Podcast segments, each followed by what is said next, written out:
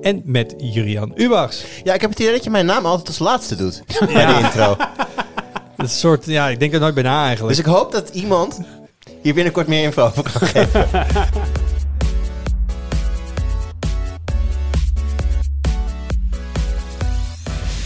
Hoi, leuk dat je luistert. Welkom bij een nieuwe aflevering van de Tweakers podcast. Mijn naam is Wout en vandaag zit ik in de podcast met Julian Huibrechts, Hoi. met Arnaud Hokke Hi.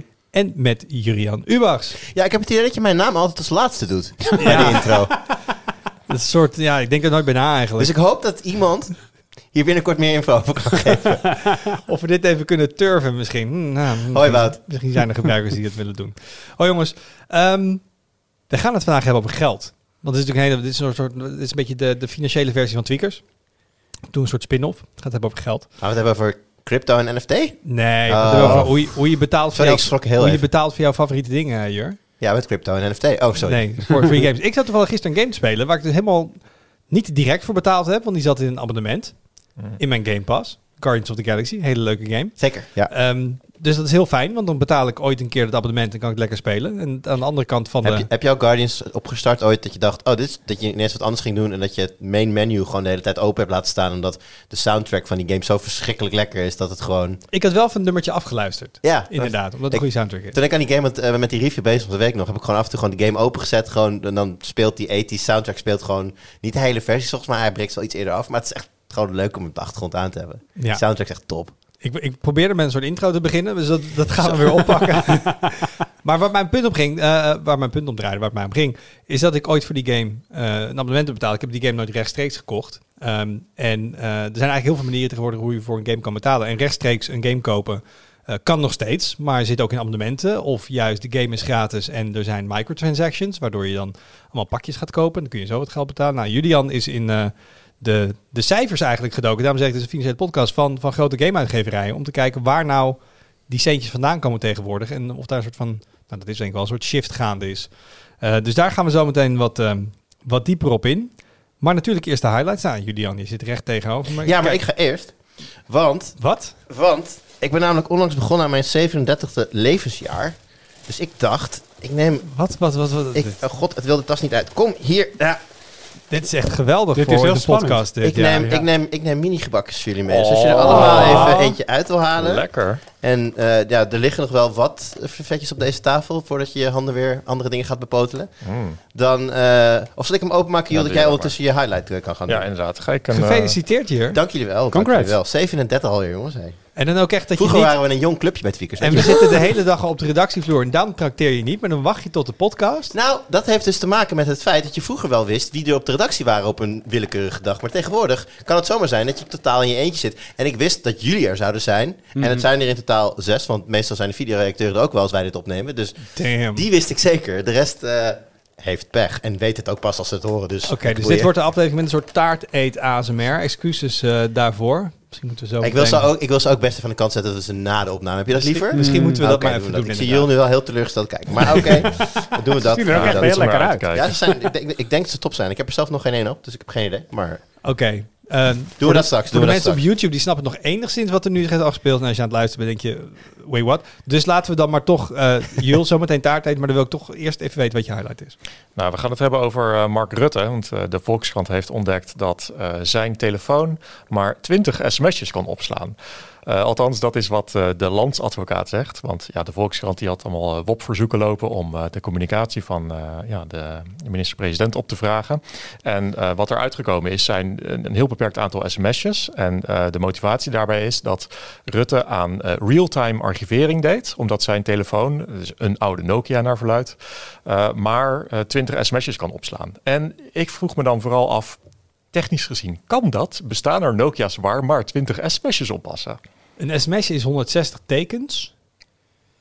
D- dit is echt op het niveau van een paar kb. Ja, Ja, eh, Maar bytes zelfs. Sowieso, ja. het woord archiveren ja. vind ik, vind ik heel... Een interessant archief kun je terughalen. Ja, Ja. ja. dat is dus, dus je kan ook meer dan 20 sms'jes terughalen. Maar Rutte die besliste dus zelf van oké, dit sms'je heb ik gestuurd naar een bewindspersoon en dat is relevant om gearchiveerd te worden. Dus Ah, dat bewaar ik. Dus er is een archief met sms'jes van Rutte, maar dat is ja, door de, de slager die heeft zijn vlees gekeurd. Dus dat is natuurlijk een beetje een raar verhaal. Maar sowieso, waarom gebruikt Rutte een Nokia uit het jaar Kruik? Ja, het is een Nokia je- 301. is Ja. onze beste inschatting op basis van foto's eh, die er zijn van hem en zijn telefoon.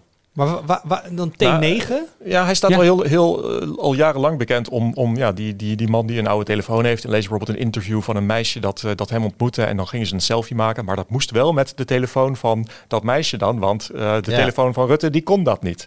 dus hij, hij staat er al jaren om bekend dat hij een oude, oude telefoon heeft. Maar blijkbaar gebruikt hij het ook als een soort van excuus om niet eh, ja, dus, dus zijn sms-verkeer op, op te hoeven slaan. En het enige wat ik me kan bedenken is dat, hij s- dat hij de sms'jes opslaat op de simkaart. Want dat kon vroeger ook. Eh, misschien nog steeds, maar goed. En dan passen er inderdaad ja, tientallen op. En dat hij bijvoorbeeld gewoon het hele, de hele opslaggeheugen van die telefoon volzet met, met foto's of mp3'tjes of wat dan ook. En dan met een soort van kloppend technisch argument aankomt. Ja, er passen maar 20 sms'jes op. Maar nu komen we wel weer terug eigenlijk bij iets wat wat analoog is aan de discussie over e-mail, waarbij je privé-e-mail hebt en zakelijke e-mail. Dit is toch niet zijn officiële zakelijke telefoon? Jawel, zeker wel. Ja. Ja. Ja, maar staat- omdat hij dit kiest, of is het standaard als je bij het ministerie, Nee. een van de ministeries werkt, hier, een state-of-the-art Nokia 301. Nou, nee, maar we, hadden het toevallig eh, net de redactie ook even over. En een van de eigenschappen van deze telefoon is dat hij bijvoorbeeld niet kan connecten naar wifi. Je kan alleen mobiel internet gebruiken. Nou ja, als ik verantwoordelijk zou zijn voor de, voor de IT van mijn minister-president... en ik heb zo mijn twijfels bij zijn IT-kennis en zijn voorzichtigheid op bepaalde gebieden... dan is het, het, het, het gegeven dat hij niet kan connecten naar wifi-netwerken... vind ik alvast een streepje voor deze telefoon. Dus in die zin, hoe dommer en, en simpeler de telefoon... hoe veiliger dat wellicht is.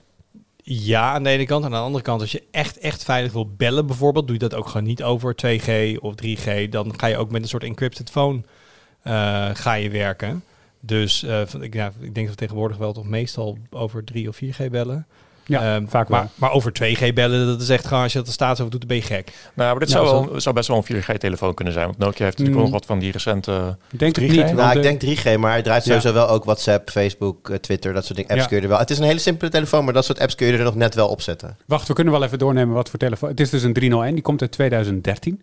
Eh, en je moet je voorstellen, de vorm van zo'n oude Nokia van 20 jaar geleden, waar iedereen dan altijd over heeft, van die bakstenen die niet stuk te krijgen waren. Alleen dan iets moderne vorm gegeven, maar inderdaad wel met eh T9 toetsenbord, dus toetsen 1 tot en met 9, sterretje hekje 0. Ehm, en een scherm wat eh, 2, 2,5 inch groot is maximaal.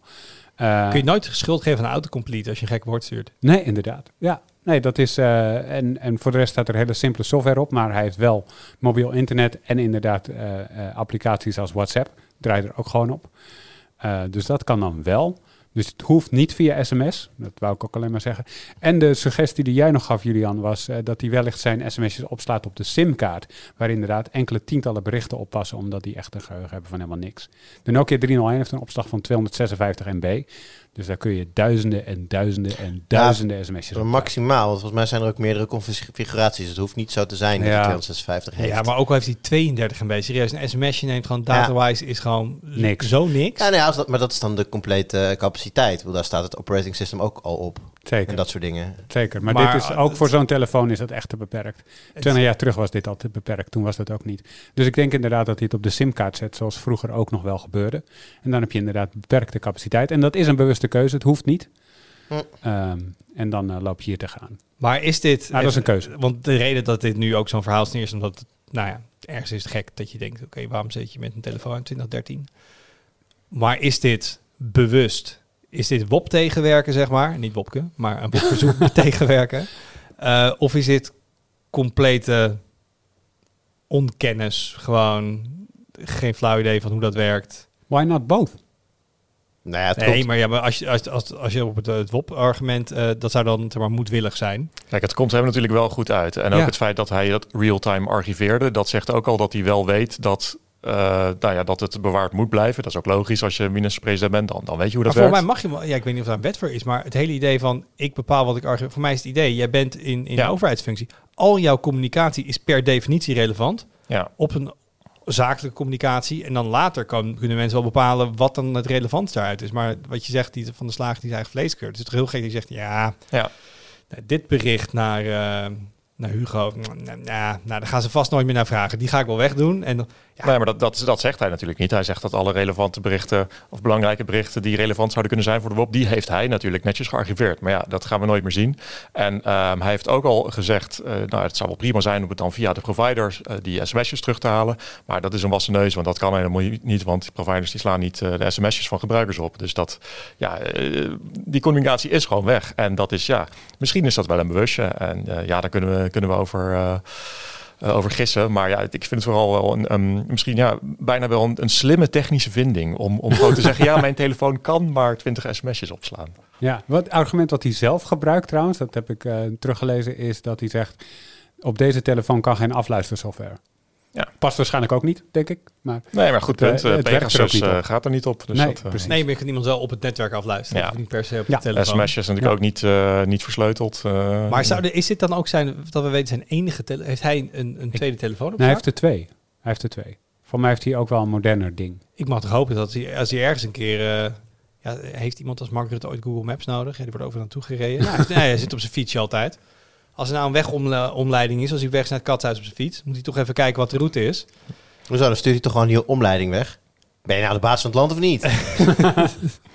Maar ook wel interessant, dus nadat dit hele verhaal naar buiten is gekomen, eh, heeft eh, Rutte toch ook wel een nieuwe telefoon gekregen.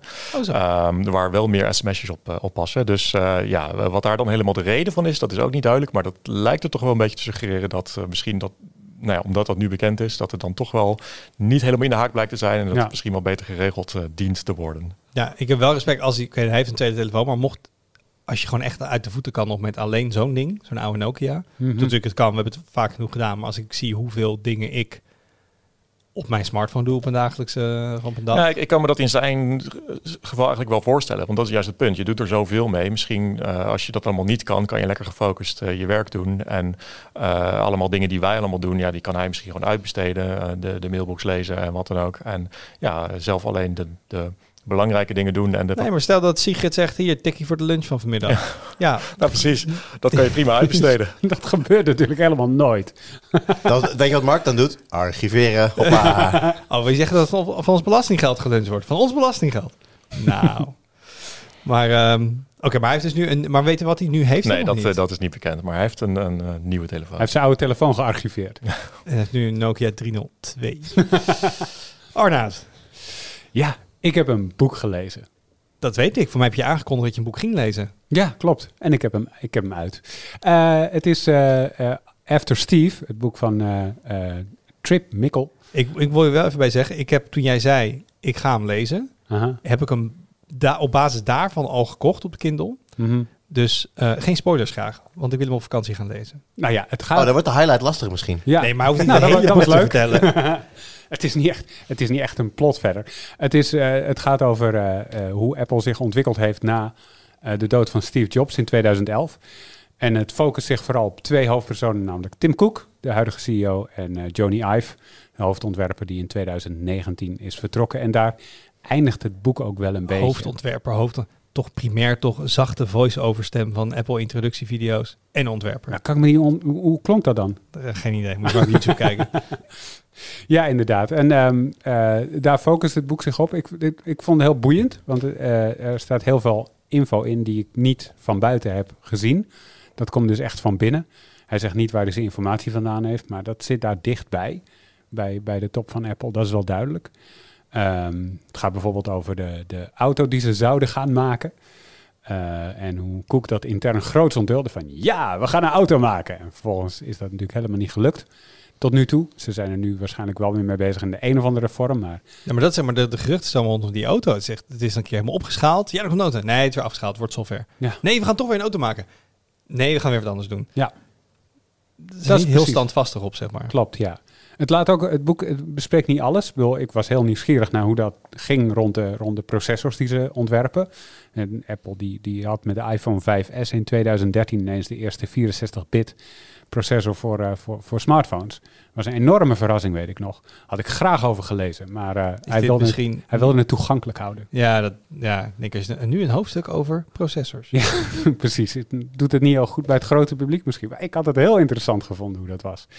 Het gaat over de Apple Watch en hoe die focus op mode, hoe dat niet heeft gewerkt, maar hoe Ive heel graag wilde dat het werkte en dat hij met allemaal modemensen... Ja, want ze hebben toen ook Eh. volgens mij eh, wat topmensen aangetrokken van echt uit de fashion industry die bepaalde Ja. dingen moesten gaan leiden, die ook weer weg zijn volgens mij. Ja, klopt. Ja, het gaat over de overname van Beats. Natuurlijk in 2013 was dat en wat dat heeft opgeleverd met Apple Music. Kortom, eh, heel, heel- alles wat Apple doet, behalve de processors, wordt wel, wordt wel aardig behandeld. Het is, eh, het is echt heel leuk om te lezen. Eh, goede bronnen, dus ja, hartstikke leuk. Aanraders voor, Arnoud Boekenclub. Ja, zeker een aanrader. Maar eh, er komen ook, want het zijn natuurlijk weer wat recente ontwikkelingen. Ik denk, die knoop ik gewoon aan mijn highlight vast, want het past er zo mooi in. Twee dingen die waarschijnlijk eh, van Apple, die waarschijnlijk met pensioen gaan. Eentje weten we zeker, dat is de iPod. Ehm, toch een echte Jony Ive eh, product. Johnny Ive product. Ja, die heeft hem ontworpen. Die heeft er. eh, die- Ja, maar die heeft hem niet ge- geëngineerd en gemaakt. Nee, dat is waar. Dat is waar. Want ik ben, nu, ik ben nu het boek van Tony Fidel aan het lezen. dat is mijn volgende. en dat is de, oh, die ging je zelf ook doen. Maar dat is de man van, van de iPod inderdaad. Ja, ja. Maar eh, hij, is er wel, hij, heeft, hij heeft het er ook over. Het, het gaat er ook over in het boek, over de iPod en hoe die zich heeft ontwikkeld. En dat daarna de iPhone kwam die de iPod eigenlijk overbodig maakte en zo. De, de, het nostalgische terugkijken erop was al begonnen binnen Apple. Eh, en eh, Apple heeft dus nu wel echt definitief aangekondigd dat die uit productie gaat. De Zijn we, zijn we daar rauwig om? Kennen jullie iemand met een losse iPod? Ja, ik zelf. Oh, Ik- vertel. Nou ja, toen eh, waren op een gegeven moment telefoons, eh, zeker de eerste smartphones, waren gewoon best wel groot en log. En dan kon je daar natuurlijk wel muziek op zetten, maar dat was niet super handig. En ik had altijd wel zo'n eh, shuffle of nano, omdat die heel erg klein was. En ik die heel makkelijk in mijn broekzak kon stoppen bij het sporten of wat dan ook. Je voelt amper dat je met je zak hebt zitten, zo klein zijn ze. Dat ze je had zelfs zo'n clipje volgens mij bij de shuffle op een gegeven moment. Dus het was heel erg geënt op draagbaarheid. En dan kon er niet eens zo heel, zeker op de shuffle, kon er eigenlijk helemaal niet, kon niet zo heel veel muziek. Maar ja, wel genoeg voor een uurtje sporten of wat dan ook. Dus nee, ik had wel, eh, ik heb volgens mij één shuffle en twee nano's gehad, denk ik. Ze gingen bij mij niet super lang mee, maar... Heb je nog liggen? eh, twee verhuizingen verder inmiddels, sinds de tijd dat ik dat eh, gebruikte. Nou ja, mijn gut feeling zou zijn ja, ergens. Waar? Maar ergens, ja. Ja. Nou ja, goed, ik heb hem nooit, laat ik zeggen, ik heb hem nooit bewust weggegooid. Heb je, weet je nog ongeveer wanneer je hem voor het laatst gebruikt hebt? Wanneer speelde dit? Dat je een Is dit gewoon jouw versie van, ik ben mijn sleutels kwijt. Wanneer had je ze voor het laatst?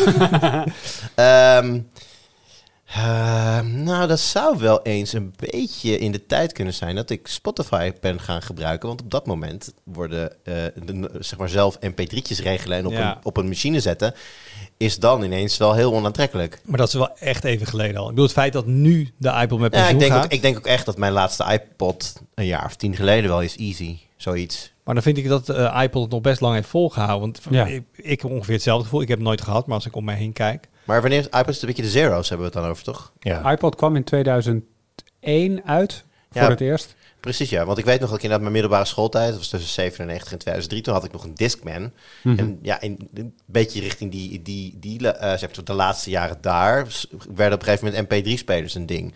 En de iPod wil natuurlijk die strijd daar. Ja. Ja, dat vind ik wel het mooie. Dat was natuurlijk, eh MP3-speler was iets wat, wat we als tweakers kenden, maar eh, eh, normale mensen hadden het over de iPod. En de iPod was misschien wat dat betreft wel Apples meest invloedrijke product. Want de iPod werd een, een apparaat. Net als de Walkman van Sony is een merknaam, is een ding geworden. En dat is nog steeds een Walkman. De Luxaflex Ja. en de iPod. En wat dat betreft is het natuurlijk heel erg zonde of, of jammer voor Apple dat die eh, categorie niet meer relevant is. Want dat is helemaal weg. Ah, ze doen- ze hebben nog iPad. Ze hebben Ze nog doen iPad. dat vaak. Want ik bedoel, tablet en iPad is voor sommige mensen ook. Van, Ja, maar- Ik heb een iPad van Samsung. Ja, Ja, precies. wel maar toch, ik, ik, heb, ik nog het idee dat dat met de iPod groter was. Want ook op zich, iedereen had een MP3-speler in die tijd. Want dat was natuurlijk na de, na de Walkman en de Discman kwam de MP3-speler. Maar dat was Ja. de iPod. En ja, tablets blijft een beetje een kleine Nee, markt. je, had, je had een Zoom. Ik had zeggen, dat seizoen was toch het beste ja, maar ik, eigenlijk ik, zag laatst nog Creative, die had op, ook eh, op, op Marktplaats zie je dan advertenties staan voor een iPod met een T. En dat is dan zo'n Sansa eh Sandisk eh MP3-speler. Maar dat is dus zo, ja, zo, zo leefde dat in de maatschappij. Ja. En- Maar heb, heb jij enig, want ze hebben dus nu officieel. Ja. ehm, maar, dus er, je kon gewoon de afgelopen paar jaar. Wanneer was het laatst het nieuwe iPod uitgekomen? Weet je dat? Volgens mij heeft hij de, de, de, de processor uit de iPhone 6, 7. Ja, dit Uit ging om de, 7. om de iPod Touch, wat in Ja. feite gewoon een iPhone zonder, Zonder eh, modem modem, is, ja. was. Dus ja, Ja. dat was al niet zo heel... eh, Nee, dat was al niet zo spannend. De klassieke iPod, die was al een jaar Ja. of 8, 9, denk ik, was die al. eh, En eigenlijk die, die nieuwe iPods die waren ook meer interessant voor mensen die niet het geld hadden voor een iPhone, maar wel eh, bijvoorbeeld de mobiele spelletjes wilden spelen. Want ja, dat is wel een soort van... Een kinderapparaat in feite. Ja, Ja. Een iPhone tablet. waar je niet mee kan bellen. Aan de andere kant, wie belt er nog? Dus het is een iPhone waar je alles mee kan, behalve bellen. Maar ja. je kan dus niet WhatsAppen, want er zit geen simkaart in. Dus dat is misschien wel het grootste nadeel. ja. ja, maar dan kun je gewoon naar iets doen wat over, over wifi gaat. Dus de zevende generatie iPod Touch uit 2019 is dan de laatste, denk ik, geweest. Ja.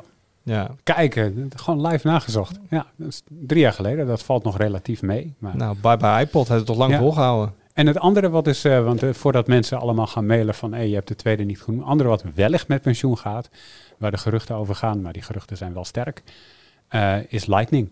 Ja, ja, ja, ja, ja, ja. En dat is ook, eh, dat, dat, dat, is... eh, ik was verrast. Nou, ik was niet verrast dat Lightning met pensioen gaat. Maar ik had echt gedacht, Apple gaat gewoon in één keer over op portless. Draadloos laden, Ja. airdrop-achtige toestanden. Die gaan dan bijna, het is, van, het is een eer te naam, dan een USB-C-poort in te zetten. Maar dan lijkt het toch te gaan gebeuren. Ja, ja, Lightning, dat is voor de duidelijkheid dus de connector die eh, Apple gebruikt op eh, iPhones en heel veel accessoires. Eh, bestaat sinds 2012, dat weet ik, want ik heb het nagezocht. En met de iPhone 5 kwam hij voor het eerst erin. En dat zie je ook nu wel, want hij is nooit meer geüpdate na die tijd. Dus hij heeft nog USB 2.0 snelheden. Dat is niet al, te, niet al te rap. En ook qua laden kan hij niet al te snel. Dus hij is al redelijk beperkt. En eh, waarschijnlijk wilden ze er al af, want hij is al tien jaar oud. En inderdaad, vanwege de politieke wetgeving en het feit dat, eh dat zonder poort nog niet helemaal lekker gaat, denk ik. Ik denk gewoon dat er, Nee, misschien dat zijn ze net iets te vroeg. Maar ik denk dat Ja. ze dat wel willen uiteindelijk. Maar, denk het ook. maar oh, is zo relaxed dit. Mhm, Ik, bedoel, Inderdaad. ik heb dan geen iPhone, maar ik bedoel, dat soms dan wel thuis. Dan mijn vrouw heeft er wel een. Dan van, ja, ja, waar is de iPhone-lader? En dan, de hal, drie kwart van de wereld is USB. Ja. En dan groot deel tegenwoordig ook thuis voor USB-C. Ja. Ehm, en gewoon de dag dat we gewoon, ja, dat USB eindelijk, zeg maar, gaat, gaat voldoen, gaat, gaat naleven wat het ooit beloofde. Dat je gewoon, Universal. ja, dat je gewoon een USB-C-kabel thuis hebt en it plugs in all the things. Mhm. Dat wordt een mooie dag. Dat wordt een mooie en, dag. we, en we gaan waarschijnlijk een stapje dichterbij komen. Dus dat zou er met ingang van de iPhone van dit jaar zijn, denk ik. Die van volgend jaar. En dat zou Volgend dus eh, zomaar eens een heel korte periode kunnen worden.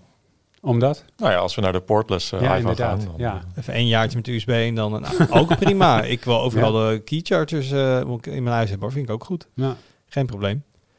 Had je nog maar highlights om aan elkaar vast te knopen? Nee, dit, zijn we dit, wel? dit was het Kunnen we nog even, heel even terug naar de iPod? Want het, het mediaproduct dat wij hier maken ontleent zijn Ja. naam ook nog steeds aan de Kijk. iPod. Ja, Dat Kijk, is namelijk een samentrekking Kijk. van iPod en Broadcast. Ah, dan is en zo iPod, is de eh, podcast ooit geboren. Dan is het toch niet verloren gegaan. Dus wij eren in, eh, in deze Tweakers podcast eigenlijk, zonder dat we het wisten, al 216 16? weken de iPod. En zullen dat ook blijven doen. Ja. Nou, Mooi, beter, jongens. Beter punt om af te sluiten, Mooi. weet ik niet. Nou, Jur, top, Ja, top ik- dat dan maar met je eigen highlight. Hoe moet ik hier overheen? Nee, ehm, ik eh, de las, en dat hebben jullie vast ook wel gelezen, dat eh, per 1 juli eh, het commissaria- commissariaat voor de media eh, de toezicht gaat starten op video-uploaders. En daarbij dan video-uploaders met meer dan 500.000 subscribers. Influencers met 500.000 subscribers. Kort gezegd moeten zij zich vanaf 1 juli gaan houden aan alle eh, regels van de, van de in 2020 gewijzigde mediawet. Waarbij de regels voor media on demand zijn gelijkgetrokken met de al langer bestaande regels die er waren voor te- televisie, radio, et cetera. Ehm, was, het was al langer bekend dat ze dat zouden moeten gaan doen. En er waren ook al wel regels over transparantie omtrent reclame. Maar eh, nu is dus bekend geworden dat per 1 juli alle regels ook eh, voor ze gaan gelden. Die moeten dus worden nageleefd en anders krijgen zij een hele dikke boete. En hoe hoog die boete is, dat is nog niet bekend. Eh, het komt er vooral op neer dat ze meer, ehm, open, nog, nog meer openheid moeten gaan geven. Maar ook bijvoorbeeld het verschil tussen product placement of reclame en sponsoring. Dat moet allemaal ja, duidelijk gemaakt worden naar het, naar het publiek toe.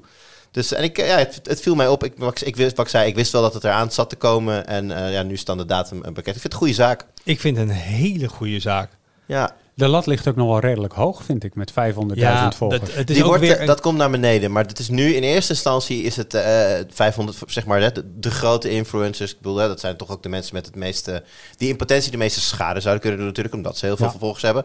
Het is, eh, volgens mij hebben ze ook al wel bekendgemaakt dat het uiteindelijk ook voor kleinere influencers gaat, gaat volgen. Maar per 1 juli is het in gevaar vanaf een, eh, vanaf een half miljoen. Maar hoe, hoe want ehm, ik heb de details hiervan niet doorgenomen, dus misschien weet jij dit. Maar stel je voor, de- iemand heeft op YouTube wel die 500.000 volgers, maar op Instagram niet, of omgekeerd. Gelden die regels voor die persoon dan op beide platforms, of alleen op die ene waarbij die de drempel haalt? Dat staat zo diepgaand heb ik staan. Voor Of moet je, of weet moet je het zelfs echt- optellen? dit gaat, Nee, per, niet nee, dit gaat optellen. per kanaal. Per kanaal Ja. wel. Ja, dus Ja. je kan op, op Insta kun je dan lekker eh, je pot laten sponsoren zonder het zegt. Mhm. Ehm, maar op YouTube dan, eh, dan, dan met- ja, dezelfde regels als, als waar je een, een tv-programma zou maken. Wat gesponsord is, waarbij je allemaal moet aangeven van tevoren en achteraf wat het is. Ja. Nou. Oh ja, nog een klein dingetje. Ze moeten zich ook aansluiten bij Stichting Reclamecode. En bij eh, Nicom, wat het eh, bedrijf is achter de eh, kijkwijzer-icoontjes. Dus die eh, moeten, als jij eh, ja, er zijn scary dingetjes in jouw video's, dan moet je dus ook de, de kijkwijzer-icoontjes erbij gaan, eh, gaan hanteren. Ja. Dus het, eh, ja, ik denk een goede stap. Eh, sowieso weet ik van heel veel influencers dat ze dit onderwerp al, al veel langer heel serieus nemen hoor. Het is zeker niet zo dat wij hier vanuit, hè, vanuit een wat, wat ouderwetse mediabedrijf om zitten kijken van kijk die commerciële gasten allemaal. Ik, bedoel, ik kijk redelijk veel wat, van wat onze content creators in Nederland maken. En er staat over het algemeen heel netjes bij van dit, dit, wordt, dit wordt mede mogelijk gemaakt of gesponsord door. Eh, hashtag ad zie je heel vaak staan ook als je veel stories op, eh, op Instagram kijkt. Dus ik vind dat het al vrij goed gaat. Ik denk eh, wat hier het heel belangrijk aan is, is dat het ehm, alles in een bepaald format gooit. Dus je, je, kan, je kan bepaalde dingen verwachten. Nou goed, eh, Arnold, jij hebt kinderen, dus hè, de icoontjes van kijkwijs, je weet wat ze betekenen. Dus je, kan, je kunt in één oogopslag, oogopslag zien wat voor content er in een bepaalde video komt. Ik denk dat dat soort dingen goed zijn. Want ze sluiten zich aan bij die stichting, zodat er kijkwijzer-icoontjes bij hun video's komen te staan. Volgens mij, nou ja, volgens moet. mij, dat moet. Ik weet niet of ze dat zelf moeten doen of of dat, ik weet niet hoe dat dan technisch werkt. Maar zij moeten zich aansluiten inderdaad bij die, bij uh, Nikam heet dat geloof ik. Interessant. Dit is trouwens niet alleen, dat is wel grappig. Ik bedoel, wij vallen hier ook onder, hè? Ja, al heel lang. Nee, dat valt dus toch best, Oh, ik best dacht wel best wel lang. Nee, je hebt dus, eh, dit is ook allemaal, sinds dit jaar zijn ze eigenlijk, is het commissariaat van de media dus gaan oprekken naar waar ze eigenlijk allemaal uitspraken over doen, wat ze in de gaten gaan houden. Vroeger was dat echt gewoon lineaire televisie. Ehm, en eh, toevallig weet ik het ook, omdat het vorig jaar in, binnen DPG echt is rondgegaan. Oké, alle titels met eh, eigen videoproducties en dat soort zaken, eh, die moeten dit ook. Nou, wij, wij doen dat echt al Ja, al- jaren. Eh, en wij doen niet echt aan eh, product placement en dat soort zaken. Dus dat is ook wel makkelijk.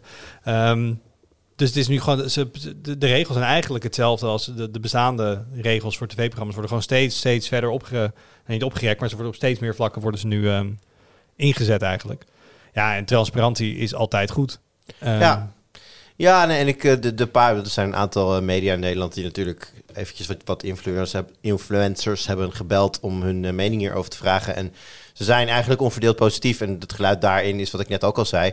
Maar eigenlijk is iedereen die, ja, die groot is, die hier zijn geld mee verdient, hier al veel langer mee bezig. Want het is ook gewoon hè, om je eigen publiek gezond en, en, en blij te houden. En iets wat, je- iets wat je maar beter gewoon goed geregeld kunt hebben.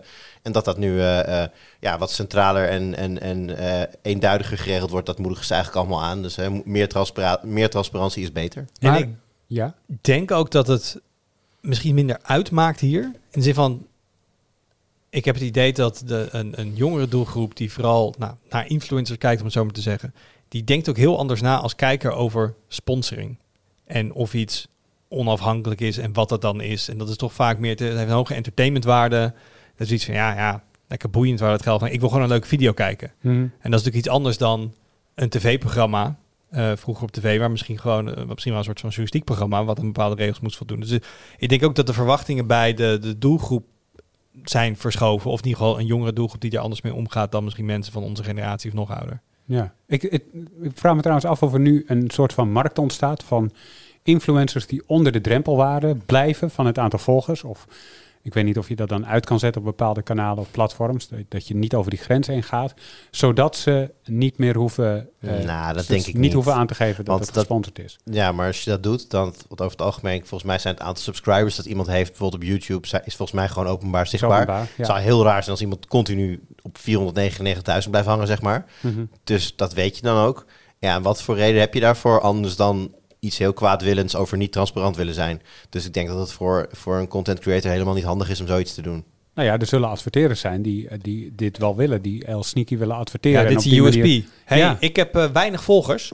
Ja. Dus eh, ik ben ideaal om een deal mee te sluiten. Want ik hoef helemaal niks, eh, ik hoef helemaal niks te vertellen. Wil jij je snoep nog kwijt aan kinderen? Nou ja, kan maar bij mij, wacht kan bij mij. Maar dat is dus nu, ten eerste, dat is, hè, dus dit wordt nog verder aangescherpt naar mensen met minder subs.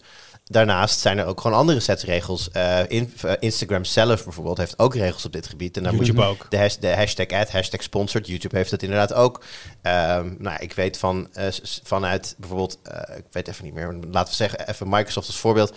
Als je een sponsor samenwerking aangaat met Microsoft, dan zegt Microsoft zelf, je moet bij alles wat, hè, wat bij deze deal hoort, moet gewoon staan dat je door ons gesponsord bent. Eh, En zo zijn ze zeker niet de enige. in. Ja, goed, ik weet natuurlijk vooral vanuit de gamewereld. Maar alle gameuitgevers doen dat. Hè. Die, die, elke samenwerking die ze aangaan met een influencer, verplichten zij die influencer om, te, om aan te geven dat het gesponsord is. Omdat zij ook gewoon hè, een, een bepaald eh, een bepaalde missie hebben, een bepaalde mandaat voor zichzelf zien om een jonger publiek te beschermen tegen inderdaad, nou ja, reclame en dat, die dat dan wellicht niet kunnen doorzien. Dus het is zeker niet zo dat als je de mediawet weet te omzeilen, dat er dan verder geen regels meer zijn om eh, met rekening mee te houden. Nee, oké, maar ik bedoel alleen maar op het moment dat je ergens regels neerzet, zijn er altijd mensen en ook bedrijven die eromheen gaan werken. En ik vraag me af waar die, hoe je er nu omheen gaat werken en hoe dat, dat dan eruit ziet. En Of, Ik- dat, of dat die behoefte dus niet zo heel nou, erg ik vraag me af of dat kan. Of, want, want kijk, stel dat je neem even de regel van Instagram zelf, die zegt als het, als het gesponsord is, dan moet erbij staan hashtag sponsored, hashtag ad, whatever, maar duidelijk moet erbij staan.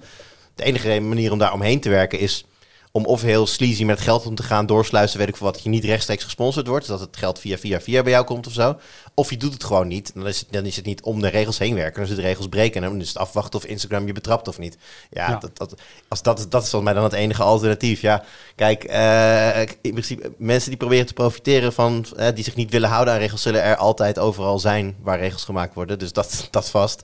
Maar nee, zo ma- eh, makkelijk er omheen werken is volgens mij niet bij. En ik zie nog één probleempje. En dat is dat het gaat om aantal volgers in plaats van aantal views. Ja. Want we krijgen steeds meer videoplatforms die algoritmisch werken, à la TikTok. Waarbij het aantal Ja. volgers misschien wel zeker. 150 is, maar het aantal views per video goed punt. 4 miljoen. Ja, maar ik denk, ge- geef, als we het dan weer even betrekken op de mediawet, dan geef het tijd. Ik bedoel, nu, nu, nu hakken zij hem af bij een half miljoen volgers. Stel dat het over twee jaar 50.000 volgers is. Nou ja, dan heb, je, dan heb je alle grote influencers al wel in je zak. hoor. Of je zegt 5000 volgers of Zoveel bereik views boven per de maand, ja. ja. Ja, kun je ook doen inderdaad. Ja. Het is wel irritant. Heb je echt een, echt een video gemaakt met allemaal sponsoring, maar je bent een nobody, dan ga je viral, krijg je opeens de commissariaat van de media op je dak. Ja. Ja, ook daar had je dan zou over kunnen. nagedacht. Nou, ik denk dat het eh, vooral eh, de professionalisering van, deze, van de hele eh, Ja. content creator markt enorme boost gaat geven op wat langere termijn. Er zullen best eh, content creators zijn die het in eerste instantie misschien lastig vinden of misschien gaan vergeten om die icoontjes te gebruiken, dat soort dingetjes. Maar uiteindelijk denk ik dat dit gewoon heel goed is voor zowel de kijkers als de makers. Ja, eens. Als ik zeg Eric Michikowski, wie kent, die, maar- wie kent hem nog? Nou, ik heb mijn naam ik heb kale polsen eh, vandaag, Wout, sorry. Je hebt kale pols, maar jij, jij bent wel echt... Ik jij, weet wel wie het Jij is. bij de fanclub. Dat is namelijk eh, de man die ooit ehm, eh, Pebble heeft opgericht. En met wie ik ook nog een keer geluncht heb in Delft. Maar dat is een Mhm. heel ander verhaal. Name erop. Nou, Ja, vertel het verhaal dan. Dat kan je niet zomaar zeggen. Nee, hij, niet. hij heeft in Delft gestudeerd en hij eh eh, date daar met een vriendin van mijn nu vrouw. Mhm. Ehm, dus hij was een keer in het land en toen ging hij met haar spreken en toen kwam ik tegen en toen moest ik heel erg oppassen. Het was echt toen Pebble echt heel hot was. Mhm. Maar dat was een soort social ding. Het had niks met werk te maken. En ik dacht zo, oké, don't geek out, don't geek out. Niet alleen maar over Pebble praten, niet alleen maar over tech praten. Dat heb ik heel netjes gedaan. Werkt hij toen al wel bij Tweakers? Eh, Ja, dat moet wel, want Pebble heeft niet bestaan voordat eh Wout Ja, Oké, ja, dat Ja. weet ik dan weer niet. Ja, Dat lijkt me echt heel moeilijk, want ik, ik sta, ik, die, de- de- zeg maar een heel erg inclusief, eh, heel erg exclusief eh, interview ligt voor het nee, maar het was een puur social ding. Je ging bij iemand langs en dat- Ja. ja. Maar ik weet niet, ik zou me dan toch niet van... eh, Ik, het hoeft niet daar op dat moment, maar een, een soort van... Zou je het goed vinden als ik je een keer bel, zodat we misschien op Ja. de wat professionele kant iets kunnen doen? Zou ik... Nou ja, ik heb wel toen, zou we, kunnen toen we daarna naar CES gingen volgens mij en, en bij ze langs wilden, maar zaten in een hotelkamer en lastig. Toen heeft dat nog wel geholpen ja, nee, precies. Dat om, eh, om te ja, komen. Maar in ieder geval, de ontwerper, de bedenker van de Pebble, Mhm. ehm, verkocht aan Fitbit, weer verkocht aan Google. eh, die heeft een nieuw initiatief gestart en dat vond ik wel heel, heel ludiek en heel eh, grappig. Eh, er is een, een website bij bedacht, uh, smallandroidphone.com. Ik bedoel, het is een discussie die we hier op de redactie jarenlang gehad hebben, die ook een beetje uitgestorven is. Nou, nee dat- hoor. Nou ja, ik denk dat de, de, de wens is er misschien omdat mensen gewoon een soort van handdoek in de ring gooien van ja, oké, het, het gaat niet meer gebeuren. Maar de wens voor een kleine Android-telefoon. Hè, we weten dat de, de Xperia Compact-serie was altijd heel populair op de site. En dan toch zei Sony op een gegeven moment, ja, toch maar niet. Het is ook niet alsof de iPhone SE nou het meeste liefde krijgt van Apple. Ehm, en Eric die zegt van ja, er moet gewoon een kleine Android-telefoon komen. Uh, zegt hij, wat is het dan nou? Ongeveer 5,4 inch. Hij zegt, moet een goede camera, 800 ehm, euro. Um, en zijn plan is nu, het is een beetje gek, van ik ga een petitie starten. Nou, er worden elke dag petities online gestart. En dat draait altijd uh, uit op, uh, altijd bij elkaar opgeteld, vrijwel niks. Ja, dan ga ik allemaal handtekeningen verzamelen. En dan ga ik naar een grote smartphonefabrikant, het liefst direct Google, maar of Samsung. Zeg, kijk, iedereen wil dit, maak eens. Komt heel naïef op mij over. Hij zegt ook, ja, ik wil 50.000 handtekeningen. En dan kan ik een fabrikant overhalen om een telefoon te maken. Maar ergens zet hij dan ook in de tekst weer een soort achterdeurtje open. En als het niet lukt, ja, ja dan moet ik hem zelf maar gaan maken. Ja, het gaat natuurlijk nooit gebeuren. Nee, ook al heb je 5 miljoen handtekeningen. Misschien moet je, als je 5 miljoen pre-orders hebt van mensen die al gewoon een creditcardinformatie beachteren, dan zou je misschien zoiets doen. Betaald hebben voor een telefoon die überhaupt niet bestaat. Nou, dat Kickstarter. Dat is zeg ja, maar... Uh, ja, maar Kickstarter, dan ligt er al een soort van concept en een, een, een, een zeg maar een weg naar markt. Ja, en dus, als, dus, als dat überhaupt er niet is. Maar dus voor iemand die zelf een product gebouwd heeft, die de industrie kent, die weet hoe supply chain werkt, die weet hoe dit soort businesses eruit zien, om dan... Ja, ik doe 50.000 handtekeningen en dan gaat Samsung een telefoon maar Het komt ergens zo verschrikkelijk naïef over. Dus ergens vraag ik me af, is het niet toch stiekem gewoon zijn plan om dit te gaan maken? En is dit een hele ludieke manier van dit onder de aandacht brengen of zo? Ja, maar hoe, hoe gaat hij dat maken dan? Nou, gewoon naar een ODM in China en dan gewoon... Uh, ja, maar die schermen, die zijn er niet. Wat bij elkaar klikken. Je kan het niet bij elkaar klikken. Want dat is het probleem. Ja, je hebt Unihertz uit, uit China, volgens mij komt dat ook. Die heeft de Jelly-telefoons, maar die zijn nog kleiner. Daar zit echt bijna niks in. Dat is echt uh, 3 tot 4 inch. Ongeveer. Zijn niet, zijn niet echt nog gewoon 5,5 inch paneeltjes die misschien ook gewoon in ander soort kleine apparatuur worden gebruikt? Misschien wat OLED-schermen die Apple weggooit om ze niet in de iPhone Mini te stoppen, omdat ze net niet aan de vereisten voldoen. Dat en dat dingen. iemand die via de achterdeur verkoopt. Ga je in de, in de dumpster graaien daar? Dat zou kunnen. Maar, uh, maar, okay, los, maar stel dat het um, Eric lukt om uh, 5,5 inch schermpjes te sourcen. Ja, dan heb je nog een paar problemen. Nou, kom maar. Je moet er een accu in stoppen die voldoende is om een beetje moderne processor uh, toch wel een paar uur lang minstens van stroom te voorzien. En dat is lastig. Bedoel, je hebt ook minder pixels om, om, om rond het scherm te, te, te, aan te sturen. Dus dat is, dat is op zich wel weer een verlichting. Alleen ja, de, de, de stroomverbruik van processors is gewoon niet omlaag gegaan de afgelopen jaren. Als je wil dat hij een beetje mee kan, dan heb je ook wel de nodige stroom nodig en ook piekspanning. Dus een groot probleem met die kleine iPhones is dat ze op een gegeven moment de piekspanning niet meer aankonden. Daarom vielen ze uit en daarom ging Apple ze toen throttelen. Um, en uh, nou ja, ik kan me niet aan de indruk onttrekken dat het een van de redenen is waarom Apple nu voornamelijk grotere accu's gebruikt, behalve in de SE. Uh, en dat uh, heel veel Android-fabrikanten dat ook zijn gaan doen. En na het verschijnen van de iPhone 12 mini, want dat was de eerste mini-telefoon die er weer was in 2000. 20 of 19? Ik denk 20. Toen hebben er ook eh, eh, fabrikanten van Android-telefoons gezegd: Oh, hier gaan we naar kijken. En daar is niks van gekomen. Dus eh, kennelijk zit er nog een hoop in de weg. En Apple heeft er ook niet enorm veel succes mee voor iPhone-begrippen. Nou ja, en, en sourcing en chiptekorten. Als je nu. Stel, het gaat echt om orde grote 50.000. Dus dan ga je naar, naar een Qualcomm toe en zeg je: Ik wil graag, hou je vast, 50.000 van je socks hebben. Dan ze: Wait, what? Ah ja, de gedachtegang zal waarschijnlijk zijn dat je 50.000 handtekeningen van, die, van mensen die dus bovenmatig volgen en dus die handtekening online zetten, dat er dan, als je dat eenmaal gemaakt is, eh, build it and they will come, dat er dan wel meer mensen te vinden zijn die dat ook willen, die alleen wat minder kort op die actie zitten. Ja, ja. En, en dan, maar dan waarom is de Xperia Compact dan niet een groter succes van Sony, bijvoorbeeld? Ja, en het is ook, zeg maar, heel veel mensen die zeggen dit, ik wil een compacte telefoon. Um, maar op het moment dat het dat het moment komt dat ze hem kunnen kopen. Dan ah, zijn ik ben mijn eerlijke baksteen nog steeds niet aan het gebruiken. Hè? Dus uh, ik, vind, ik vind kleine telefoons toch zeker wel belangrijk. als ik dan, dan zijn Laat je handtekening achter. Ja, ja precies. Dat, kan je gewoon doen. Er zijn er altijd redenen om het niet te doen. Bijvoorbeeld hij is te duur of hij is toch net te klein om goed te kunnen typen. Dus dat had iets groter gemoeten. Of de camera's, die zijn niet goed genoeg om dingen vast te leggen die ze willen. Eh, dat soort dingen, dat kan er allemaal mee aan de hand zijn, waardoor ze daar niet voor kiezen. Het is niet zo dat als je één telefoon maakt, dat dan iedereen die gaat kopen. Uh, er zijn nog altijd mensen die dan wel voor het grotere model gaan, ondanks dat ze liever een kleiner model hebben, omdat er andere dingen mis mee zijn. Dus ja, je, mm, ik, vind het, ik vind het een lastig concept. Ik, ik ook. Ik denk niet dat het gaat lukken, maar ik vond het wel interessant genoeg om eventjes te, ja. om even te opperen. Het was me gisteren opgevallen toen het, uh, toen het online kwam. Maar ik wens hem alle succes, als het hem wel lukt. Ja, maar zo'n kleine telefoon zou natuurlijk ook een klein prijsje kunnen hebben. En dan, en dan heb je natuurlijk gegarandeerd succes. Nee, rond de 800 euro, zei hij. Ja, nee, dat is al wel duur. Dat, is, dat is lastig. Het moet echt een soort microtransactie zijn.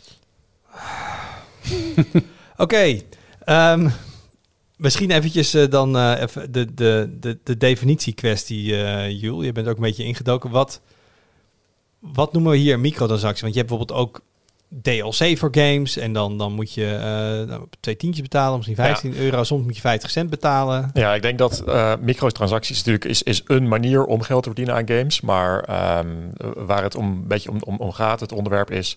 De game-industrie is natuurlijk in de loop van de jaren uh, enorm veranderd. En als je kijkt naar de afgelopen jaren, dan is het percentage wat zeg maar komt uit de verkoop van een game, dat wordt steeds kleiner. Dus de grote uitgevers die verdienen steeds meer geld. de Activisions, Electronic Arts, Ubisoft en um, Take-Two hebben we naar gekeken. Dat zijn zeg maar de vier traditionele game-uitgevers die verder niet zo heel veel doen. Uh, Sony en Microsoft en Nintendo zijn natuurlijk ook heel groot, maar die verkopen ook hardware, die hebben abonnementen, die ja, hebben een winkel. Dus dan kan je niet precies zien waar dat geld nou vandaan komt. Nou, bij die grote uitgevers zie je gewoon ieder jaar dat het percentage van geld wat uit de verkoop van doosjes en volledige games, dat daalt. Maar ze verdienen wel meer geld. Dus hoe komt dat? En dat is dus door die andere modellen. Nou, dat is uh, microtransacties, dat zijn abonnementen in games, dat zijn um, uh, DLC's, uitbreidingen, advertenties in games. Um, dus ja, dat is de, elke uitgever heeft daar zijn, zijn eigen uh, benaming voor. Maar ja, dat kan je eigenlijk samenvatten als terugkerende uitgaven. Dus dat is een terugkerende inkomst voor de, voor de uitgever. Maar je zegt, hè, als we de cijfers over de jaren heen vergelijken, dan zien we dat de aandelen verschuiven. waar hebben we het dan over? Hoeveel procent komt nu nog uit doosjes en digitale verkoop? Is dat meer dan de helft, minder dan de helft? Uh, dat is nu minder dan de helft. Als we wow. uh, naar de, de cijfers wow, van... De, van heel veel, ja. Inderdaad, wow. Een paar jaar terug... Ik bedoel, vijf jaar geleden was het waarschijnlijk nog 80, 90 procent plus of nee, zo. Nee, nee, nee. In, in, al heel lang gaan hoor. Die, in die 2015 was 40 procent kwam uit terugkerende aankopen. En nu is wow. dat uh, tegen de 78 procent. Of 68 procent voor de, het, het, gemiddelde van, van deze vier grote uitgevers. Dus ongeveer twee derde, nog dat ja. omdraaien. Een derde zit in ja. de gameverkoop. Ja. In 2004 kwam World of Warcraft op de markt. En vanaf daar is het eigenlijk ja, steeds verder ontwikkeld en ontwikkeld en ontwikkeld. Totdat ja, nu dus inderdaad het groter is. Maar daar is het, hè, daar is het zaadje geplant bij eigenlijk elke game-uitgever ooit van. Wacht even, dit is, dit, is, dit is de gans met de gouden eieren. Dit willen. We willen mensen die continu geld blijven, meer geld blijven brengen in, in, in, ons, in ons ecosysteem. In plaats van dat ze één keer een, een spel pinnen en dat het dan klaar is. Wat deed World of Warcraft? Had een, een, een abonnementsversie, uh, hm. dus je moest inderdaad maandelijks betalen ja. om de service op te en komen. En mooie dubbeldip ook, want je moet het spel ook kopen. Ja, in die en tijd, daarna... dat, is later, dat is later volgens mij wel weggevallen. Volgens mij kun je, als je nu zou beginnen, volgens mij wel de client gewoon ja, de uit, uitbreiding komen ook nog steeds uit. Ja, ja, ook, dat, geld ook voor. Dat. Dus, uh. dus nee, daar is dat, het, eigenlijk is het daar, dus, ik, zal niet, ik zal mijn hand er niet voor in het vuur steken, dat helemaal niemand uh, daarvoor had geprobeerd om digitaal iets te doen. Maar uh, dat was natuurlijk een enorm, World of Warcraft een enorm groot succes geweest. Is nog, nog steeds trouwens. En uh, ja, dat was wel de, de, de, ja, de, de, gateway drug, zou ik bijna willen zeggen, voor de hele game-industrie. Om maar vooral toch te gaan proberen om meer naar, naar digitaal te schuiven. Jij uh, ziet redelijk wat games voorbij komen hier. Zijn er nog veel games waar geen enkele vorm van terugkerende betaling in zit? nou, ze zijn er zeker. Het worden er wel steeds minder. Vooral als je gaat kijken naar een bepaald, um, ja, noem het de AAA-segment. Dus de, de, grote games van de grote uh, uitgevers waar ook veel financiële risico's aan kleven, omdat ze natuurlijk heel duur zijn om te maken. Nou, ik zal niet zeggen zonder uitzondering, ze zullen vast nog te vinden zijn. Maar bijna in elke game kun je wel iets doen met, met microtransactions. Of het nou inderdaad is uh, extra pakjes kopen voor het personage dat erin zit. Of uh, een, een XP-booster aanzetten. Of ik kan natuurlijk op allerlei verschillende manieren. Nou, FIFA heb je natuurlijk hè, met het kopen van, die, van de kaartjes in, uh, in Ultimate Team. Of van de pakjes moet ik zeggen. Want de, de kaartjes kun je natuurlijk niet, niet op die manier niet rechtstreeks kopen. op allerlei manieren. En in de ene game is het wat minder heftig aanwezig. En kun je het vrij makkelijk links laten liggen. Ja, en in de andere game ondervind je meer nadelen als je niet meedoet. Dus dat, is, is dit ook een singleplayer versus multiplayer game ding? Nee, niet eens per se. Want je hebt ook singleplayer games, echt puur singleplayer only games, waar dat eh, gewoon een rol in speelt. Ook weer hè, eh, speciale pakjes en dat soort dingetjes. Op, voor, puur voor jezelf ook gewoon. Oké, want ik zat te denken aan de pakjes. Zijn, zijn de pakjes niet het allertofst als je de pakjes kan showen in een multiplayer game? Ja. Dan moet je mijn pakje eens kijken dat zou wel kunnen. Van... de voorbeelden die ik nu in mijn hoofd haalde, die hebben inderdaad ook wel een co-op segment er dan in. Dus ik denk is- wel inderdaad dat en de daadwerkelijke inkomsten uit de multiplayer games komen. Of de, de mobiele games die heel erg op het, het verslavingselement mikken, zoals eh, nou ja, Candy Crush en dergelijke. Maar inderdaad, je hebt in bijvoorbeeld een Gran Turismo, ja, dan kan je voor echt geld kan je credits gaan kopen om dan sneller die auto te krijgen. Eh, dat speelt Ja. natuurlijk ook in op mensen die ongeduldig zijn of, of dat niet kunnen opbrengen om het spel te spelen. En, eh, maar ja, uiteindelijk, eh, daar komen die miljarden niet vandaan. Die miljarden die komen uit de, de PUBG mobiles en de Call of Duty mobiles, waar je de Season Pass koopt. En verder, eh, omdat je dan weer leuke nieuwe lootboxes kan, kan verdienen. Kan je, valt daar iets over te zeggen? Want er zijn dus verschillende manieren om terugkerend te betalen. Je hebt inderdaad een, bijvoorbeeld het systeem van de Season Pass. Of je betaalt misschien wel gewoon, zoals een Game Pass, betaal je gewoon standaard elke maand. En je hebt dus de losse transacties. Wa- Waar zit het grote geld? Nou, wat wel het, interessantste is eigenlijk, dat is eh, het grootste gamebedrijf ter wereld is Tencent. Eh, dat is soort van de Chinese Microsoft slash Facebook slash Google. Ze hebben alles, zoekmachines, sociale netwerken, eh, maar er is ook een hele gameafdeling. En alleen die gameafdeling die heeft het afgelopen boekjaar een omzet gedraaid van 24,6 miljard euro. Ehm, alleen games. En dat is meer dan wat ehm, eh, Activision, EA, Take-Two en Ubisoft in datzelfde jaar eh, aan omzet hebben gehaald. Iets meer. En van Tencent eh zeg je misschien helemaal niks. Maar eh, dat is ehm, dus de maker van Honor of Kings, Clash of Clans, PUBG Mobile. En ze hebben een deal met Activision waardoor zij... eh, ze hebben Call of Duty Mobile gemaakt. En dan kregen ze waarschijnlijk de helft van de inkomsten of zoiets van. En ze hebben dus al die mobile games. En ze zijn ook eigenaar van Riot Games. Dus League of Legends, Valorant, hele grote PC-games. Allemaal van hun. En ik, ik kan eigenlijk bijna geen game bedenken van Tencent waar je voor moet betalen. Dus ik... ik Dus zij verdienen tientallen miljarden met games die geen aankoopbedrag hebben. ja. Nou, gratis games is dan tussen quotes. Precies, maar goed, inderdaad, waar, waar geen initiële aanschaf bij zit. En eh, ja, het ligt iets genuanceerder, want zij doen bijvoorbeeld ook Nintendo in China. Maar dus ik weet niet precies wat die verhoudingen zijn, maar je kan wel, ja, sowieso is het merendeel van die omzet is allemaal van terugkerende uitgaven. Ehm, en het grootste deel daarvan, eh, dat komt uit Azië, want ja, dat is natuurlijk een, een Chinese partij, dus en Azië is daar heel groot in. Uh, maar ja, ze, ze groeien ook heel erg op de, op de westerse markt. Dus dat merk je wel echt. Dat is nog een soort van voorbeeld, ook voor de andere uitgevers, omdat die natuurlijk zien, hé, hey, dat kan. We hoeven helemaal geen geld uh, te vragen voor de games. Ja, of dus die double dip. Maar wat wel interessant is, je zegt gratis games. Hier, we hebben denk ik de laatste jaren vaker over microtransactions gehad en daarover geschreven en de ophef. Um, zien we een verschuiving ook in, in waar je de transacties voor doet? Is, is, het, is het minder controversieel dat je echt pay-to-win doet? Is zit het vooral in pakjes tegenwoordig? Um, nou, pay-to-win op zichzelf is nog steeds wel controversieel. Uh, zeker in een double dip game. Als jij 60 euro betaalt of iets dergelijks voor een game... En er zit daarnaast nog een pay-to-win aspect in. En ik vind dat in Gran Turismo tot op zekere hoogte wel zo. Want er zit ook een multiplayer in. Dus als iemand heel erg veel geld tegenaan gooit... dan heeft hij natuurlijk bepaalde auto's sneller dan dat jij hebt. En dat zou in theorie een voordeel kunnen zijn. Um, dat blijft in mijn ogen problematisch. Ik ben zelf altijd wel van, mee van mening geweest dat puur cosmetische uh, microtransactions zitten mij niet in de weg. Um, maar uh, eigenlijk altijd als ik het opschrijf in een review, dan ontstaan er daarna discussie in de, in de comments. Waarbij mensen ook zeggen van, van kijk, uh, Jur, het is leuk dat jij dat van je af kunt zetten. Maar er zijn mensen die daar heel erg gevoelig voor zijn. Die ja, zichzelf wijsmaken dat ze minder cool zijn als ze niet het juiste pakje hebben. En dus heel, ja, eigenlijk continu die wortel maar grijpen die ze wordt voorgehouden. En ja, daar dus op leeglopen. Dus het is wel degelijk een, hè, vinden de mensen in de comments dan, is wel degelijk een probleem dat het er op die manier in zit. Dus ja, zo, ik denk zoveel mensen, zoveel meningen. Um, maar de, de, controversieel is het natuurlijk in die zin niet meer, want het, ja, het is er. Het, het is, is de norm. wijd verspreid en het is inmiddels de norm. Wat je er ook van vindt, het zit er bijna altijd in. Maar wat ik me afvraag is de, ik kan me herinneren in de, de discussie van een paar jaar geleden, dan had je echt nog van, oké, okay, is het cosmetisch of pay to win? Ja. En zie je daar een verschuiving in? Zie je zeg maar, dat, uh, ik weet niet wat het waren. Zelfs dat je toen was het was 50-50 pay to win cosmetisch. Zien we nu dat daar verschuiving in zit? Nee, dat niet heel... Oké. Okay. Nou, ik, denk, ik denk wel dat heel veel uh, dat, dat uitgevers het tegenwoordig heel slim kunnen implementeren. Want al die, die, die mobiele shooters en dergelijke en, en de, de, de Fortnites en de wat dan ook. Ja, de, het is niet per se nodig om eh, aankopen te doen. Maar als je gewoon, als je dat spel leuk vindt, vind je het misschien ook niet erg om gewoon elke twee maanden een tientje te betalen voor een Battle Pass. Dan denk je, nou, dat gun ik ze wel, of wat weet je dus. En dan krijg je leuke content voor. Dus weet je, eh, ik denk dat ze daar heel slim in zijn tegenwoordig. Om gewoon ja, redelijke bedragen misschien zelfs te vragen. En ja, je hebt het niet per se nodig. Dus er zijn natuurlijk ook gewoon miljoenen mensen die het gratis spelen, waardoor je je grote Precies, want dat is wel een beetje... Zijn het, zijn het gratis games, quote-unquote? Zijn het over het algemeen games die je ook echt goed kan spelen als je geen geld uitgeeft? Is het puur extra? Of is het toch dat je... Ja, je ontkomt er eigenlijk niet aan als je die game leuk wil spelen... om dan toch maar dat geld uit te geven.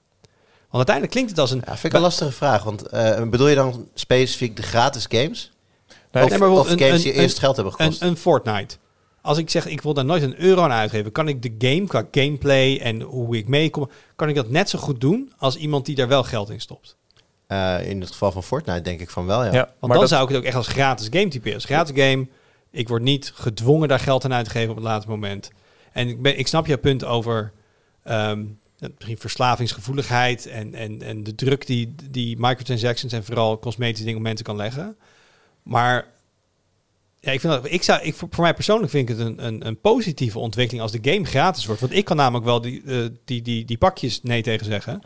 Eh, dus als je geen behoefte hebt aan cosmetische dingetjes en de game is gratis geworden en de uitgever die nog steeds geld en kan nieuwe games maken, dan denk ik ja, dat chill. Ja, Ja. ik denk, denk ook wel dat dat op zich de, ook wel wat gebracht heeft als je kijkt naar de game-industrie. Een game als Call of Duty Warzone is natuurlijk een gigantisch, eh, hele populaire ehm, eh, nou ja, Battle Royale game. En die is er alleen maar gekomen eh, ja, omdat het gratis is eigenlijk. Want daardoor... Maar daar koop je dan season passes. Ja, precies, dat? maar dat, dat hoeft niet. Je hebt, het zijn, Kan die game ook zonder season Het pass zijn, het zijn spelen? battle, battle passes, dus daar kun je allemaal extra's mee krijgen. Ik ben, ik ben geen, geen fanatieke speler, dus Nee, ik weet niet of dat... eh, maar in principe draaien al dat soort games erop dat je ze gewoon kan spelen zonder te betalen. Alleen eh, ze, ik vind het wel moeilijk om nu hier te zeggen of dat wel of geen verschil maakt als je wel of niet die Battle Pass zou. Wat ik zeg, ik ben ook geen actieve Warzone speler. Nee, maar dus de, de, niet games die hier goed in zijn en waar het meeste geld aan verdiend wordt, zijn juist die games waarbij dat een soort van balans is. Dat het niet heel erg nodig is, maar dat mensen het wel leuk genoeg vinden of het graag willen kopen. En als je groot genoeg bent, dan komt dat wel uit. En eh, de verdeling in wat mensen uitgeven, dat is natuurlijk ook heel, heel extreem. Je hebt heel veel mensen die, die heel weinig of niks betalen. En je hebt een kleine groep, de, de whales, die gigantisch veel betalen. En zelf de schulden werken. eh, mogelijk of gewoon te veel geld hebben. Ehm, maar het is natuurlijk, ja, de- het feit is dat eh, ook als, je, als jij een game jarenlang speelt, dan, ja, dan, dan heb je ook zelf niet het, eh, het gevoel van, oh, dat heeft me nu eh, over vijf jaar tijd, nou, Ja, heb ik kijk, misschien 500 euro betaald, maar dat Nee, is maar- dan niet eens per se veel. Ik bedoel, als je over vijf jaar gaat kijken hoeveel ik in die vijf jaar aan Netflix heb gestort, dan kom je Ja, op net zoiets. Ik bedoel, het is gewoon, je, Ja. je maakt gewoon een afweging van hoeveel tijd en hoeveel plezier haal ik eruit en wat is het me waard. Als jij inderdaad eigenlijk gedurende het hele jaar dezelfde game met je vrienden speelt, dan zou ik het heel, heel erg logisch vinden om, om, om inderdaad periodiek daar geld aan uit te geven, omdat er dan weer nieuwe updates zijn. En nou, als het goed is, maken die dan de game beter. Dus dat, dat vind ik eh, niet, niet per se verwerpelijk, vind ik heel logisch juist. Gaan de kosten upfront voor een game helemaal weg op een gegeven moment, denken jullie? Is dit gewoon onvermijdelijk dat we gewoon alles gratis gaan maken? Nou ja, dat, dat is sowieso een heel gecompliceerde vraag. Want dan ga, moet je natuurlijk ook gaan kijken van nou, wat is daar dan bijvoorbeeld de invloed van de abonnementmodellen. Ja? Zeker bij Microsoft zien we dat natuurlijk nu. eh, iedereen die een Xbox heeft, die ik ken, heeft ook Game Pass. Waar natuurlijk heel veel games invallen. Dus nou goed, je, je gaf het al aan. Je bent, eh, wat was het, eh, Guardians of the Galaxy aan het spelen omdat hij in je Game, in je game Pass zit. Dus, Zeker? Dus ja, eh, is er dan nog sprake van upfront cost? Ja, oké, je abonnementkosten. Maar Nee, maar ik bedoel echt een geld Nee, voor een doosje neerleggen. Nee, maar dat, is dus, dat is, heeft daar dus ook mee te maken. In hoeverre, in hoeverre gaan abonnementsvormen straks die... Want wie eh, betaalt er nog geld om een film te huren? Dat kan. En dat zullen mensen die films die net uit de bioscoop zijn bij Pathé Thuis of zo... dan inderdaad, dat is misschien dan nog net een beetje de tussenvorm. Maar ja, dat, de fysieke DVD waar je, waar je geld voor betaalt... is in principe tussen aanhalingstekens verdwenen. Zijn natuurlijk Ik denk wel dat de, Fysieke dragers, Blu-ray, sorry Sim. Maar eh, dat blijft een rol de, spelen. de Joel. game-industrie is, is enorm aan het groeien nog steeds. Dus dat merk je ook, de, de omzet uit terugkerende uitgaven wordt hoger, maar de hele omzet wordt hoger. Wat ik altijd En- interessant gegeven vind, dat de game-industrie is echt heel veel groter dan Hollywood, toch? Ja, Is, is nu is inmiddels inderdaad de grootste entertainment-industrie. Maar kijk naar eh, Sony. Eh, Sony komt dan nu met een soort van Game Pass-concurrent. Maar zij stoppen niet de nieuwste games erin. Omdat het belangrijkste verdienmodel van Sony is eh, hele grote nieuwe games maken. En Ja. die dan voor 80 euro in de winkel leggen. Kijk naar Nintendo. Die prijzen voor, voor games daar zijn redelijk vast. En daar krijg je niks gratis. Dus er is zeker nog een markt En die voor. infrastructuur van Nintendo Online is ook niet dat je denkt van... oh, dit gaan ze even allemaal online verdienen in plaats van...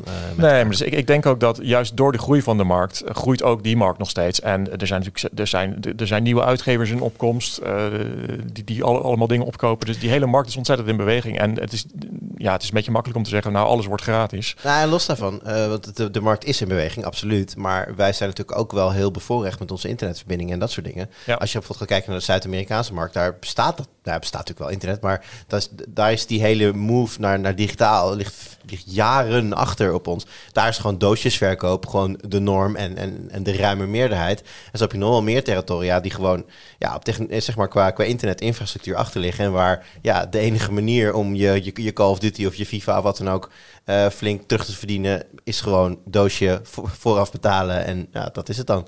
Dus Is Ja. er ook, ehm, want eh, altijd als er een beweging plaatsvindt, is er nou ja, vaak een tegenbeweging. Is hier al een tegenbeweging gaande van, van uitgevers die zeggen: wij gaan gewoon geld voor games vragen en wat je Nou, daarna ermee doet, het kost, het kost je nooit meer een euro? ik denk sowieso, er zijn Sony? Dus, nou ja, goed, Sony heeft inderdaad wat dat Jules zegt, een, een, een andere aanpak. Er zijn sowieso veel indie-partijen die, dus, die dus wel zeggen van... nou ja, wij maken met een x-aantal mensen een, een, een, een adventure zoals, weet ik veel... eh, de, de, de, de oude Bioware games, en weet je, de, de, de oude Baldur's Gate, eh, dat type game. Dat is dan gewoon singleplayer en geen, geen... Je betaalt gewoon één keer, je hebt het verhaal en dat is het dan. Dus de indie-wereld zet er wel heel duidelijk dingen tegenover. En daarnaast zijn er natuurlijk ook gewoon wel grote games... die, eh, ja, die dat pad vol blijven houden en heel succesvol zijn. De- Degene die bij mij nu het meest opkomt is denk ik Elden Ring volgens mij zitten daar geen meer. Maar ik, ik vind het tegenwoordig zo moeilijk om daarvoor mijn hand in het vuur te Nou, in steken. ieder geval niet. eh, Voor zover ja. ik weet, eh, is- zit er geen uh, microtransactions in Elden Ring. Ja, dat is, dat is dan een, eh, ja, toch een beetje de uitzondering die de regel bevestigt. Maar ze zijn er nog Ja. wel. Dus in, de, in, de, in, de, in, de, ja, in, de, in de wat duurdere markt, in de AAA-markt, zie ik niet echt een duidelijke tegenbeweging. In ieder geval niet een bedoelde tegenbeweging. Zou je dan echt in de indie-markt moeten zitten. Ja, je merkt ook wel dat het inderdaad voor, voor ehm, indie-uitgevers is het een soort van, van selling point. En dan zie je ze ook eh, een soort van vergelijkingen maken met eh, als je bij ons de game koopt, dan krijg je in één keer alles. Terwijl je wel eens van die tabellen ziet van als je een nieuwe game koopt van Sega Ach, was laatst eh, bijvoorbeeld een, de deluxe edition en dan krijg je dit en dat en zus en zo. Dus Nou, wat hier laatst ja, bij met, de, F1 sa- met de safety cars in de nieuwe F1, F1 game. Ik weet, even, ik weet even niet welke versie je dan moet pre-orderen. Maar je moet in ieder geval iets pre-orderen. En, alleen, en alleen dan kun je dus de safety car... Ja. dus- en dan zou ik nog, minder, nog, steeds, eh, eh, nog steeds kunnen accepteren als er dan ook eh, een mogelijkheid was om ze, voor 2 of 3 euro achteraf nog toe te voegen. Maar daar heb ik ze nog niet over gehoord. Dus vooralsnog is de enige manier om de safety cars in F1 22 te hebben om die game dus te pre-orderen. En dan weet ik, dan moet je even goed kijken ook nog welke versie je dan pre-ordert. Dat vind ik, ja, dat vind ik wel Dat een beetje smerig. vind ik smerig. Maar dit zijn precies, dit is typisch wat alle, alle grote uitgevers doen. En het punt daarvan is natuurlijk dat ze allemaal beursgenoteerde bedrijven. En als die gewoon nadenken van, goh, hoe kunnen we onze aandeelhouders tevreden stellen? Ja, dan is het natuurlijk veel makkelijker om te zeggen van, goh, we maken een Ja. live service, zoals het dan tegenwoordig heet. Een game die het eeuwige leven heeft, die altijd geüpdate kan worden. Totdat we de stekker eruit trekken. Precies, dat kan ook. Als het niks wordt, dan stek- trek je de stekker eruit. Maar dus dat is ja, een veel betere investering dan heel veel geld stoppen in een game die je één keer kan verkopen. Nou, oké. Laatste voordeeltje wel van games die meer gratis zijn en zo'n Game Pass. De, de demo is natuurlijk al lang ter ziele gebracht, eh, jaren geleden. Vroeger had je gewoon game demos. hey, vind ik het leuk game? Ik ga de demo spelen. En dan vind ik het wel of niet leuk en dan koop ik hem. En ik merk wel met zo'n Game Pass dat ik veel meer games Ja, ook ja. gewoon twee uurtjes probeer. Ja. Nee, vind ik niet leuk. Niet voor mij. En dan kan ik het weer weg doen. Nou, wat we nog niet genoemd hebben trouwens, maar wat ook wel een, eigenlijk stiekem een beetje een nadeel is van de, zeg maar, eh, hoe noemde je het nou, terugkerende... Terugkerende uitgave. Ja. Zonder dat fenomeen zou Grand Theft Auto 6 inmiddels al bestaan hebben. Ja, dat is zeker waar. Maar Grand Theft Auto 5 werd natuurlijk, werd, daar kreeg natuurlijk een online compo- component. Grand Theft Auto Online werd met populair. Mensen spelen het nog steeds, mensen geven daar geld aan uit. En eh, Rockstar nou, hij heeft volgens mij inmiddels wel bekendgemaakt Ja, ze bezig te zijn met GTA 6 inmiddels. Maar die gaat straks eh, nou ja, tien jaar of meer uitkomen na GTA 5. GTA 5 is al tien jaar oud, toch? Bijna, 2013. Bijna 13. 2013. Ja. Ja, dus, dus GTA 4 gaat, of GTA 6 gaat langer dan 10 Ja. jaar uitkomen, na GTA 5 uitkomen. Ja, en dat is gewoon een bijproduct van. En ook het gat tussen de, de laatste twee Elder Scrolls games. En nou goed, je- zo kun je wel meer grote. Er zijn steeds meer grote releases die ook een jaartje over gaan slaan. Ja, dat is een bijproduct van het feit dat ze aan die game die ze een keer hebben uitgegeven, ja, lang blijven verdienen. GTA 5 gaat gewoon langer mee dan de telefoon van Mark Rutte. Ja, daar heb ik gewoon helemaal niks meer aan toe te voegen. Dan gaan we gewoon maar kijken naar wat er op de site verschijnt. Eens even kijken. Wij stonden net op het bureau van eh, collega Friso. Eh, ons eh, te, te verbazen over de, de geweldig inspirerende design language van Samsung telefoons. Want er drie Samsung telefoons met scherm naar beneden op het bureau liggen. En nou, je moest er echt een paar minuten naar kijken om te kijken welke welke was. Ehm, maar er lag in ieder geval de nieuwe A33 en de A53. Zijn niet de meest sexy telefoons qua hardware en eh, begeerlijkheid.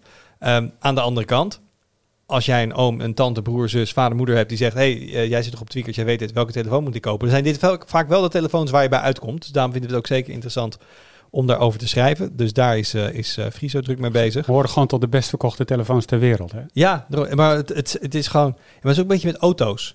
Zeg maar, autofans die willen graag over Lambo's en Ferraris en dat soort dingen lezen. En niet over een Citroën C1 of zo. Mhm. Ja, dat is gewoon iets minder sexy. Ehm, maar ze zijn wel belangrijk. Ehm, Thomas heeft wat leuks gedaan. Die dacht, die PlayStation 5 is echt gigantisch. Als je gewoon kijkt hoeveel liter inhoud dat ding heeft. Er zijn gewoon PC-kasten die ook even groot zijn of even klein voor een PC-kast. Wat kun je daarin kwijt? En hoe snel is dat? nou, dus hij heeft een, eh, een, een kleine PC-behuizing ter grootte van de PS5 helemaal volgestouwd. Ik bedoel, qua kabelmanagement, het, het- voor mij was allemaal niet al te fraai. Eh, maar met het snelste ongeveer wat je erin kan krijgen, ehm, komt de video over.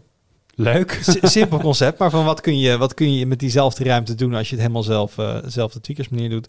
Verder komt natuurlijk weer een artikel zoals we dat eh, nu maandelijks hebben van ons eh, eh, huisjurist Arnold Engelfried. Mhm.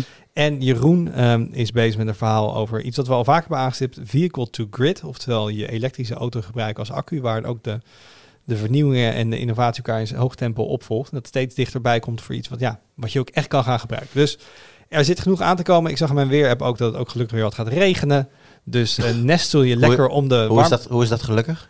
Nestel je om de warmte van je monitor en ga naar tweakers. Oh, zo is het gelukkig. Ja, Ja, en ik hoef me met mijn gezonnetjes niet zelf te sproeien. Dat is ook wel... eh, dan kun jij nog langer nadenken over jouw geautomatiseerde automatische oplossing. Alright, dank jullie wel. Ehm dankjewel voor het luisteren. Heb je feedback? Je kan altijd even mailen. Podcast.tweakers.net of een, re- een reactie. Een, een, een- ik wilde berichtje en reactie zeggen, dat werd één woord. sms'je. Of een sms'je. of stuur een sms'je naar Mark Rutte, dan geeft hij het aan ons door. Tot volgende week. Doei!